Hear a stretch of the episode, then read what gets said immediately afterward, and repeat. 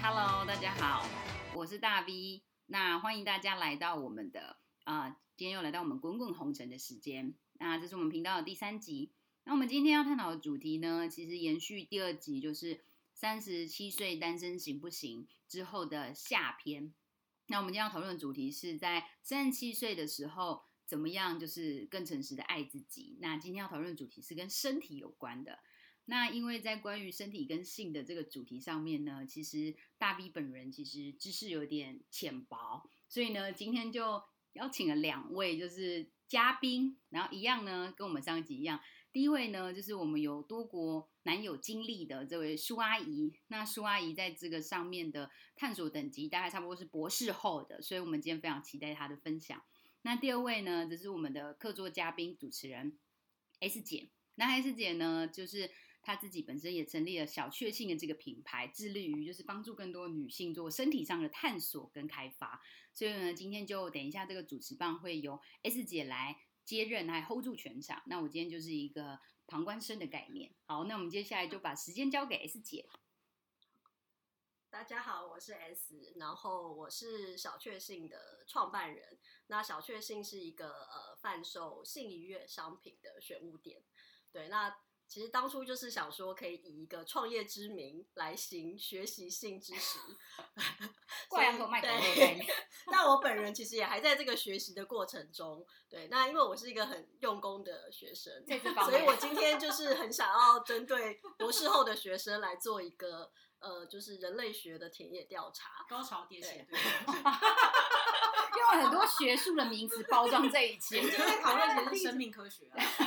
让他听起来好像很学术研究，让他听起来好像很学术这样。对，那我的目目标就是希望说，透过这个品牌，可以让大家都可以很轻松的谈性，然后很轻松的就可以享受到高潮。所以，首先我想要问一下苏阿姨，就是因为在跟这么多国男友的交往经验中。在性这一块，有没有哪一个带给你的启发启蒙是特别让你印象深刻的？我觉得就是大家一定会很好奇嘛，就说啊，那各国那各国来一个大比较好了，比方什么尺寸的比较，还是什么 长短的比较。可是我说实在话的，我觉得其实这些都是就是比较次要的，就是其实呃，我觉得宽度比较重要，或者是弯度吧，再度歪了。你看那个汤姆克鲁斯可以长得很帅，但他超矮啊，所以就是像身高体重一样。就是其实你可以每个人有自己的一个呃魅力点。然后我觉得其实性这件事情，至至少就我个人来说，它是一个关系里面非常重要的一环。就是我会宁愿相信，就是身体是最诚实的。假如在一个可能的交往对象，然后发现身体合不来的时候。有的时候也许会给他第二次机会，但是更多的时候我会觉得，那不如大家就做朋友好了，可能就是聊得来的朋友。但是，假如要变成是生命中一个，呃，用身体做这么脆弱的方式，然后做这么深刻的互动，我会感觉我会蛮相信我自己身体的声音。好，然后我是不是又逃避话题了？其实，所以有哪一个身体是让你轰这个火从？下面整个燃烧起来，这是我们观众想要听的。怎么那么具体啊？这个形容，我觉得么说吧，还蛮妙。是我其实探索身体有大概三个阶段吧。第一个阶段是，其实就是很启蒙，可能更多的就是觉得啊，应该有个男朋友，要有个陪伴，然后性大概就是那样子，就是很循规蹈矩那样。然后，可是到了第二个男朋友开始交往，我才发现到说，哦，原来高潮是这个感觉啊。所以原来在第一任里面 都没有高潮的存在。我们对你第一任男友感到致歉。不用不用，其实有可能就是只是未必他不能，就是应该是说他也没有责任，他要去给谁高潮。我觉得这是一个很大的关键。很多时候一些露骨的广告，他都会想要讲说什么什么什么夜夜什么七次什么 什么什么欲罢不能。我觉得那些都是把性这件事情很物件化，以及把你的互动对象这件事情非常的物件化的一个事。我觉得其实有的时候这里面不是谁要负责给谁什么样的愉悦感或责任，我觉得更多其实它就是一个非常放松，然后是一个我们借由一个很亲密的互动形式来和自己的身体对话。所以我自始至终都相信这其实就是一个我和我自己身体对话的过程。可是偏偏我到第二男朋友的时候就很好笑哦，我会我会很害怕失去他。其实没有那么合适，可是我会感觉，要是失去他了，我就再也获不得性高潮怎么办？我真的很恐惧。然后那时候就很害怕到说啊，就没有办法跟他可能分分合合好几次，然后但没有没有办法干净的分成功。嗯、但是。反而是当我到了第三任男朋友的时候，那大概就是距离跟第二任分手大概半年吧。那时候就是整个人真的是灰心丧志，就想说：天哪，我人生 才二十几岁就要从此变欧北的吗？就是 人生就此跌入一个没有高潮地狱之中。我人生有那么长的岁月，后来就发现啊，第三个男朋友说实在话，那个时候其实是。呃，误打误撞是一个朋友的朋友，然后我没有设任何心防，他也没有设任何心防，我们都觉得就是我们的，连我们自己中间那个朋友都觉得你们根本不可能在一起，好吗？就是完全都是超越，就是不是在对方的联盟，对，用的那个比喻来说的话，对，但是结果反而我发现到说，哎，他跟我一个个性这么不像的人，可是我们却可以在探索对方的身体上面，就是可以带给对方愉悦感，但实际上我们也大概只有交往。半年的时间吧，那真的见面的次数，其实因为当时是有远距离的关系，也不是很多次。那我很感谢他，他就把我从那个无间道地狱之中给救了出来，知道这个人生还有很多的可能性。然后就讲到说这个多国探索这件事情，其实没有大家想的那么夸张吧，就是应该是说，嗯，对我来讲，很多时候就是刚好因缘际会。比方我第一个外国男友，是因为我去一家。德国餐厅，然后那天是德国的十月啤酒节，大家就是喝得很开心，所以就和隔壁桌的人聊天啊。嗯、然后他其实也不是德国，他是个美国人。然后呢，他年纪其实比我大的蛮多，所以其实就是大家也是在不设防的心态。那我发现放松的状态其实很重要，就是有的时候其实就是身体除了是说啊，大家就是这啊互相探索到那一步的话才会知道合不合适之外，其实有的时候身体会帮你释放一些雷达，就是你以为就是不在你的。可能范围之内的，你的脑头脑觉得不在那个可能范围之内的人，他有可能其实反而是很合适。那我跟他其实就非常谈得来，然后即使年龄跨距很大，然后包含大家的人生的阶段也是不太一样。那我就发现到说，哦，原来其实老人也是可以给别人 就是 幸福的。同时在此之后，我也就开始对于就是说啊，不跟不同文化的人交往，我就有很多的。好奇，所以那天大 V 就有在跟我讲，他就说：“哦，你说你就是在用身体探索，就是世界地图嘛。”我觉得我这个副标想不错。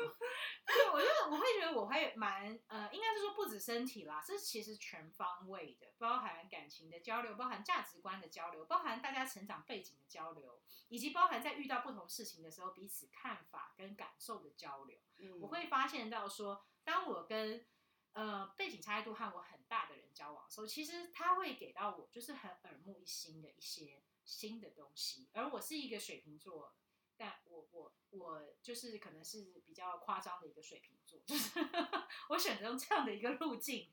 来去体验，就是啊，很深入的去体验到不同国家的文化系统。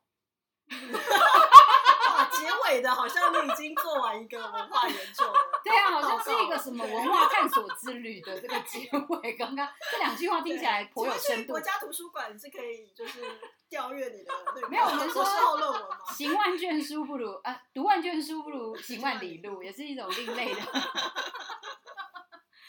对，但是到最后我刚刚讲有第三个阶段，哎，那应该是第四个阶段，就是我第一阶段是懵懂，就什么都不知道，而且还很多年。第二阶段反而是啊，突然间知道哦，原来是哦，原来是有另外一种世界的，还有另外一种感受的层次，但是又很害怕失去，就会以为我必须要依赖在某一个人或某一个物件上才有可能实现这件事。到第三个阶段，我开始去做不同的探索。到第四个阶段，其实就是我现在这个阶段，我发现到说我是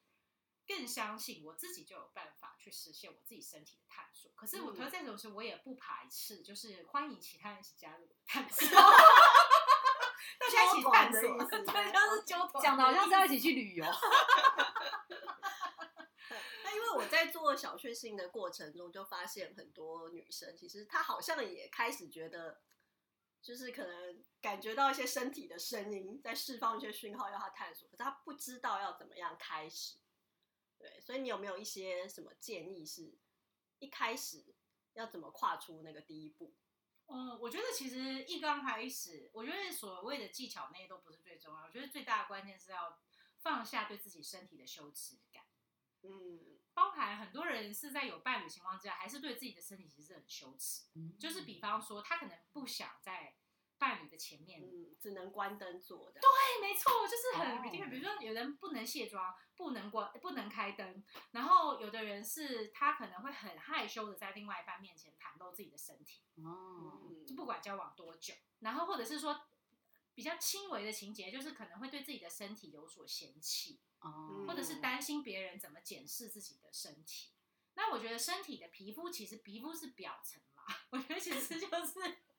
身体是一个很奥妙的东西。就其实我自己这一路探索，包含因为呃之前也可能有带过一些什么爱自己的工作坊，里面我们有跟不同的老师交流，那其实不同的老师他们也会跟我们就有不同的角度来提醒吧。这么说，其实我就翻到说，有的时候即使你只是。憨厚淋漓的唱了一首快乐的歌，很自在的歌，或者是跳了一场很即兴的舞，都有可能会带给你就是类似高潮，或者是就是高潮的感觉。嗯，非常相近。它不不是仅仅只有女生就是以为哦自己只能通过就是。这个阴部这样子的一个性习惯，或者是说，比方有男生可能会期待就是女生的乳房这件事情，我觉得其实那就也是把自己的身体太物件化。我觉得其实身体是一个有非常多的可能性，然后它可能会在很多种不同的互动之中，让你去体验到那种就是开心、非常放松，然后同时之间那个感受又是很多层次，就是。呃，又紧又松的这种感觉，我不知道怎么在讲的，在讲就会变得很露骨，这样会不会就连上架都不能上架？好哟，那我们就是谢谢苏阿姨，就是一开场就把我们的节目拉到如此的高潮迭起。其实我觉得就是这个其实真的还蛮重要，因为我觉得台湾的社会就是在对于性跟身体上面的探讨，其实普遍是好像。存在着一种就是神秘感跟羞耻感，大家好像平时比较不会去谈论这样的事情，然后好像这个话题是一个什么潘多拉的盒子，然后你只能半夜的时候偶尔打开，或者是透过一些神秘的管道去了解。那当然在家人之间，当然除非家人是比较 open 的，不然其实大部分家庭也比较羞于去讨论这样的话题。然后我觉得，特别是女性对于这件事情又有很多的可能呃误解，或者是很多就是不好意思去探索自己的身体。然后，因此，在很多时候，特别是其实女生在性这件事情上，可能不同的状况、不同的环境，你会享受的点，或者是可以让你感受到高潮的方式，其实也许是不太一样的。嗯、对，所以我觉得，其实这真的是一个爱自己的开始，从身体上是一个很棒的一个话题。嗯，嗯，而且就是发现说，有很多人其实很想在性里面找一个标准答案。就是我们会遇到很多人，就是来问说，哎，对，是我怎么样才是我这样算是有高潮吗？请问说，啊，我们使用这个产品，这个玩具，我到底要怎么用才是对的，才是会让我高潮的？对，但其实，呃，每个人体验高潮的方式是完全不同的。那这这个是大家必须要自己身体力行去去尝试的。然后再加上，其实呃，以身体的构造来说，男女的性欲是会随着年龄是会改变的。其实男生是在年轻的时候性欲最高的，然后当他们就是年纪越来越大，就会往下滑。但女生完全是相反，就是性欲的发展是随着年纪越来越高涨。对对，所以通常就是在我们这个三十七岁的时候，基本上就会进入一个黄金交叉，就是 我们的黄金盛世要来了。对我们。我们都要发展成一个武则天这样，就是我们 大家的，就是蓄水池，你就发现那个水越来越满。可是当如果你不了解的时候，你会不知道要怎么样把这个能量释放出来。对，然后你其实是需要泄洪的，嗯，对，但你没有，就会把它水积在那边。对，然后所以也很想问说，就是我们的博士后 候选人，对，呃。对，其实有很多人可能他现在是有伴侣的，那他也开始想要探索身体，那好像也不知道要怎么样开启这个话题，怎么样跟伴侣可以讨论说，哎、嗯，我我其实有一些需求，或我想要做一些尝试，嗯，对，那你会怎么做？我觉得有时候，因为刚开始我要和伴侣讨论这件事情的时候，因为基于过去的一些框架和包袱吧，也会觉得好像很难启齿，反正就会觉得。哎呀，反正不就这么一回事嘛。然后就是只要好像有一些时刻开心，这样就可以了啦。或者是说呃一千面一律，那可能大家就是都是知识不足啊，那就是千面一律嘛。或者他可能就是他也许比较喜欢这样。其实这些都是我觉得是一个讨好状态，就是有的时候当你主动，当你有这样的好奇心，而你愿意主动的和你人生中的亲密伴侣去揭开这层面纱去做探讨。你可能会发现到说，哦，原来对方跟你一样的困惑，就是其实对方也很想要有一个正面沟通的方式来和你聊，所以我觉得反而他是，呃，就像婚姻咨询一样，这其实就是把一些平常也许避而不谈的事情，那你借由在卧室里面一个很亲密的呃安静的时刻，其实我觉得是，呃，当我们女生自己，我们自己就揭开这个这这。这层纱，我们自己去聊这件事情的时候，也许你会很压抑，因为你的伴侣其实，在这件事上比你想的还多。然后，而且他其实也，嗯，苦于他不知道怎么样去表达。毕竟我知道的是，虽然后来我很少在交台湾的男朋友啊，然后，呃，我知道的是，在亚洲或台湾的男性来说，还是会有很容易有男性自尊这件事情。嗯，就他们会很在意说，其实他们可能会比女性更在意他是不是有。讨好和愉悦，我们、嗯、就是对他们来说，他们这个好像是要打一个成绩单，还是像打游戏一定要打到最后大魔王一样，嗯、就是所以就会很多女生会有假高潮啊，因为她可能就觉得很烦，就想说，哎、欸，很累了，也就是你可不可以，就是那我假一个高潮来，那我们就可以结束了，好不好？嗯、今天的这个就 交功课，圆满圆满的画下了一个句点，可以吗？这样子，而且有些人就是会问说，你舒服吗？你你你对你你到了吗？对对对，对超烦超烦。我觉得这其实，假如真的要扣回第一题，就是说外国男友和台湾男友的差别的话。我是不喜欢做比较，因为我觉得每人其实真的很不一样。可是我硬要讲一个平均值的话，我会感觉台湾男生更在意这个打分数这件事情，而外国男生其实他们可能从小的状态和教育吧，他们在身体这件事上多半都比较自在。当然也有很多人很是很自我中心，可是大部分人其实他并不会太过在意，就是说你到了吗？您到了吗？您到了吗？是在干嘛？要爬山吗？还是要登顶？还是要怎么样？对啊，所以我觉得其实反而性这件事情，有时候反而是卧房里面的，或者是两性相处里面一个很大的压力。但有时候这个压力未必是要让它变压力，就像你刚刚讲、嗯、那个蓄水池，未必要蓄到满，好像就随时要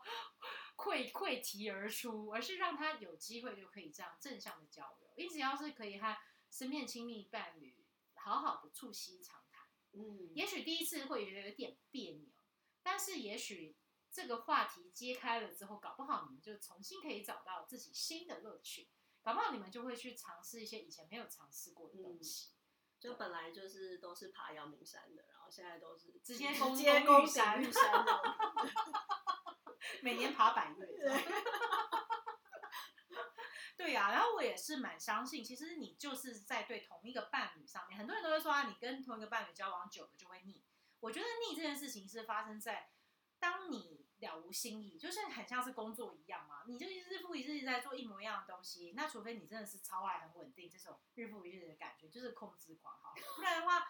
一定你很难会在这里面找到乐趣。所以我觉得其实有时候反而是说，因为没有沟通而导致一种日复一日的情况，大家好像真的是交交一个每个月的一个义务一样。对，而且我自己发现，就是我以前可能也会。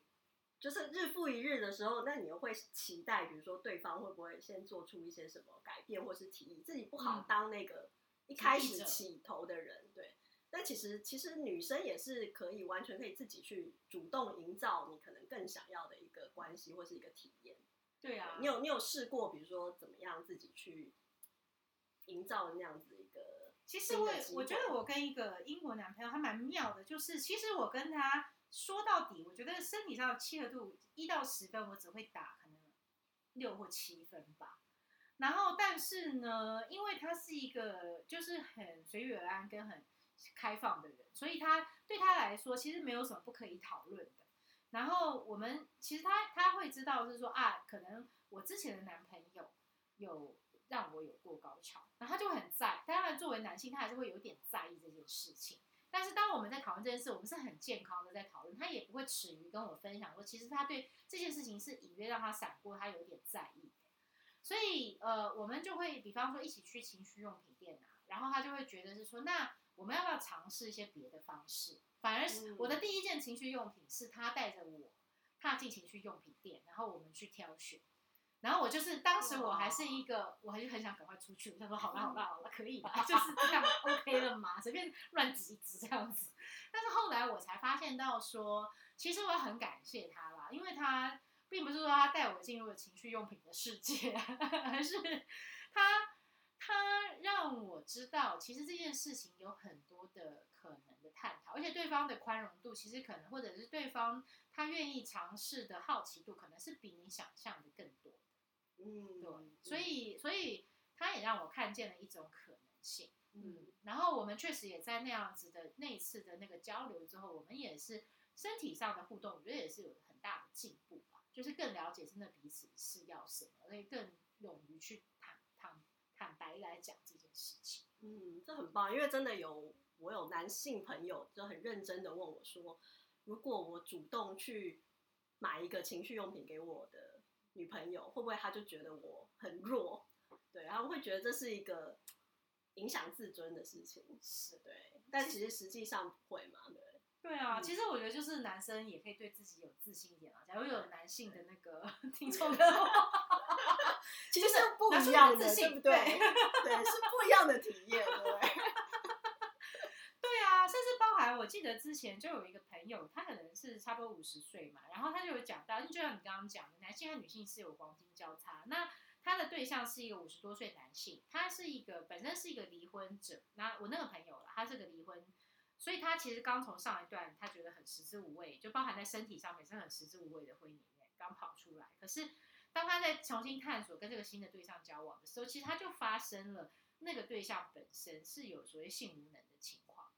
可是他他们反而不是很急着去懊恼，或者是去觉得是说啊，是不是我不够好，所以对方就性无能。反而他们是会真的很很呃用感官的方式跟用语言交流的方式来去探索更多对方的身体。嗯嗯，就很像是你去一个做，就是很像是呃，好，我举他的例子来讲，好，我听到他讲的例子，他就说他会呃。想办法用一些皮肤感官刺激的方式，然后呃，来让双方就是包含阴部的碰触的这件事情，就不是只是急着好像是要发生这个所谓的进入退出这个过程而已，而是是说他他会在前面的部分，他会他们会花很多的时间，其实。不会是分什么前中后，因为又不是去餐厅吃菜，对不对？就是也不一定就只有前菜才好吃，对，前菜还没来不能上。前菜也可能很好吃啊，对不对？前菜搞不好其实才是重点啊！现在大家都喜欢吃沙拉，沙拉也可以当一餐呐、啊，就是不要太局限于那个形式。有的时候其实他他就给了我很大启发，所以他就说，到时候其实他们也就放下那个对性无能这件事情，而确实，其实在这个过程中，他的男伴也有。很大的进步，包含他的身心理的愉悦。他就说，其实心理的愉悦，他就发现到说，有很多种不同呈现的形式。因为他们两个都到那个年纪，他们在沟通这件事上是很坦诚，没有必要说为了要讨好对方去说谎。所以他的伴侣反而是说啊，他觉得虽然说，因为他好像说他那个性无能，除了跟年纪，另外一个就是跟他之前有发生过一场意外，所以有动过一些就是物理性上面的手术，其实是有关系的。所以呃，他发现到说，其实内心的愉悦。我觉得最关键，其实到最后不是只有肉体的愉悦，是其实肉体的愉悦到最后其实就是要滋养我们的内心，就是让我们的内心觉得啊啊，这就是一个与神合一的感觉，你知道吗？那大家我们要我们要跑到灵性频道了，通往神的路径有很多种，我觉得这 是一个嗯，用身体体验身心灵的过程。是哦，是哦。我最近有听到一个不错的方式，就是如果伴侣可以彼此列一个性爱清单，就是大家一定都有各自的一些 fantasy，那就是把自己的那个像是 bucket list 这样子写下来，然后跟伴侣交换，然后就在这个过程中可能就会产生很多不同的排列组合啊，然后新的 体验的想法，对，给大家参考。好，那。我接下来想问的是，那可能有些人是，就是现在是没有伴侣的，那他就会想说，那我自己自己我要怎么样可以有同样的愉悦感。哦，我跟你讲，自己不只是有同样的愉悦感，还可以有超越性的愉悦感。超越自己，这个才是最大的关键。只有自己可以超越自己。我笑到一个不行。真的，因为因为我我不知道男性怎么样啊，但是至少女性哈，就是我我至少包含读一些 真正的学术研究论文，以及自己的亲身体验，我就发现到说，其实女性本身的敏感带，它可以有非常非常多种。那当然，你跟一个亲密亲密伴侣在一起的时候，可能大家在意的就只有，比方两点一线的这样的部分。但是呢，其实你当你是跟自己相处的时候，反而你是在一个最安静的状态，你去倾听自己身体的语言。我自己也发现到说，特别是我讲去年三月分手之后嘛，其实在自己的这个探索里面，也包含我自己对自己身体的探索。然后那个探索又多丢掉了，就是比方说，哎，以前要跟男朋友一起用情趣用品，啊，或者是男朋友不在我才用情趣用品，这些所有的那种垃圾包袱全部都可以丢掉了。就其实到最后回归到的，真的就是，呃，有工具没工具，呃，用辅助的方式，我觉得其实蛮好玩的。是说，其实，嗯，高潮在我来看有很多种不同的方式。那我相信每个女生，关键是在于能不能去做那个勇敢的探索。我举个例子，就是一刚开始，我可能会以为我必须得要在特定的某些姿势，然后要一定要某些、嗯、某些形状的道具，我才有办法达到高潮。后来我发现误会大了，就是那就变成就是好像天天吃便当，每天都是打一样的菜，这样一样天天吃便当，就那虽然是开心，可是那其实也无菜单料理。对，现在是无菜单的这个料理，创作料理，就 是。其实我就后来发现到说，不管你是不是有碰触，不管你是不是，你甚至就像我回到刚刚开头，虽然讲起来好像有点腐烂，可是这真的是真心是那样。当你可能跟自己很愉悦的一起跳一场没有设限的舞，当你可能你只是去做个水疗，然后你在水里面，当你可能你就是躺在床上。那你的床本身其实有很多的东西啊，又不是只有就是只有床板一个，对不对？就是其实你的床有很多个不同的陪伴你的物件啊，对啊。然后其实它有很多的可能性，是我们自己就是可以有点像是像是做瑜伽，我们可以一直去挑战自己伸展的极限啊，就是 的极限，感觉的极限，其实是就像刚刚以为是说就是不同的瑜伽姿势，我就知道。你知道，其实，在瑜伽里面，当然这也有点争议啦。就是有一派，就是他叫弹吹，那他弹吹讲的，其实好像是说是，呃，他有一部分是涉及到，就是关于就是用这种阴阳能量或者两性的这个身体来去互相的探索。可是我会觉得，讲直白了，就是其实，嗯、呃，到最后最大的愉悦，真的就是跟宇宙做爱，就是当你。每天都可以保持在一种就高潮的频率里面，嗯，你去到任何一个地方，你都会觉得感官被很大的打开，然后你会觉得非常的开心。这个其实才是最关键的。什么能不能够达到潮吹之类的这些，其实都不是关键。然后你的高潮绝对是由你自己定义，因为每个人的高潮，这个是学术研究报告，我们现在都是学术讨论。每个人的每个人的高潮，其实据说，其实真的描述起来的感受是不一样的。对。甚至包含我之前看过有一个报道，他是说，就是有一群号称自己从来没高潮过的女性，被召集到实验室去，然后因为高潮不高潮，有时候其实它最直接的测试，它就是看你的脑部的某些区域是不是有波动。那科学家就很坏，科学家就说好啊，那我们就实验组对照组，也许就是被自己觉得自己很幸福的女性，然后就说好，那测你的脑波，然后就发现哎，共同他们在描述这件事或他们在体验这件事上，他们的脑波就是某一块，就是。在某个区域，它就会亮灯亮起来。结果很坏的就是，其实这些科学家就邀请了一群号称自己从来没过性高潮的女性，结果他们就给到他们就是单独每人一间房，然后还有居住的环境，那只是说有仪器在他们的身边。结果到最后他们发现到说，呃，还有包含就是说他们在这群女性很放松的情况下给予他们一些刺激，这样子。结果他们发现到说，其实所有的人没有任何一个的例外。全部那个脑部的那个区也都亮起来，嗯嗯，所以真的是可以有千百种不同的姿势跟可能性来达到高潮，嗯、给大家无限的希望，有没有这个感觉？真的，好哟。那就是经过前面这段非常科普的这个身体知识的分享，我想观众可能有点不耐烦，可能想说到底在跟我讲什么？跟宇宙做爱怎么探索？就是听得有点不飒飒。如果就是观众跟我一样是幼幼班的话，可能希望拿到一些比较务实的操作方法。对对对，然后所以我想说，我们最后一段呢，还是请两位嘉宾来一点比较。直接的分享吧，就 是分享一下，就是有什么大家可以在生活中应用，或者是透过这个生理探索的过程，更喜欢自己，然后更接受自己，然后也更爱自己。嗯，好，那我们先请苏阿姨。好哦，我刚才有想到几个，我觉得在我的体验里面，我自己还觉得蛮震撼的方法。那其中第一个方法就是。一丝不挂的站在一个大的镜子前面去照自己的身体，因为很多时候我们就是这样子在做的时候，其实呃，就很像我们平常在刷的时候，可能脑子里面想就是，哎，脸上怎么又冒这个痘痘了？哎，我这个皱纹，然后我这个白头发。其实我们很常在对自己的样子跟我们的身体有很多的批评，而且是不自觉的，它变成一个自动型自动模式。所以一丝不挂的站在镜子里面，好好的检视自己的身体。呃，可能好几十分钟的时间，你可能会发现到说，对你自己来说，光是前面的几秒钟就是相当相当不自在的一件事情。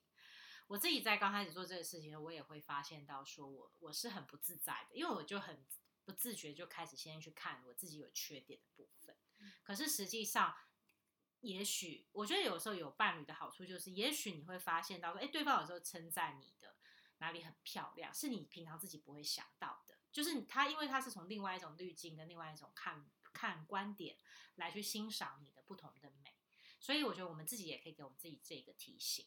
第二个事情就是更直接的，我觉得第二个方法我用起来很有效，就是抚触这件事情。其实我们从婴儿时期开始，我们都是很渴望抚触这件事的，就是这种。肌肤跟肌肤之间的接触，小婴儿也很渴望跟妈妈肌肤接触，而那不一定跟色情有关，其实那就很单纯，就是一个人的感官的一个一个渴望。包含男性和女性，我们抱在一起，有时候你可能会觉得抱在一起比真的在做爱的那个过程还更浪漫，是因为其实光是抱在一起的那个那个接触的力量，它就是很大的。那我们完全不一定需要通过另外一个人来抱我们，我们才能够抱自己。就是我们可以感受到拥抱的力量，是通过我们自己拥抱自己开始。然后那拥抱自己，除了是环状抱自己，你有很多种慢慢抱自己的方式啊。比方现在大家都知道啊，香氛可能现在很流行。那你可以是，比方你喜欢香氛，你就是点一个愉悦的香氛，然后在一个自己很放松的状态，不管在浴缸，还是你在洗澡，还是你就是自己躺在床上。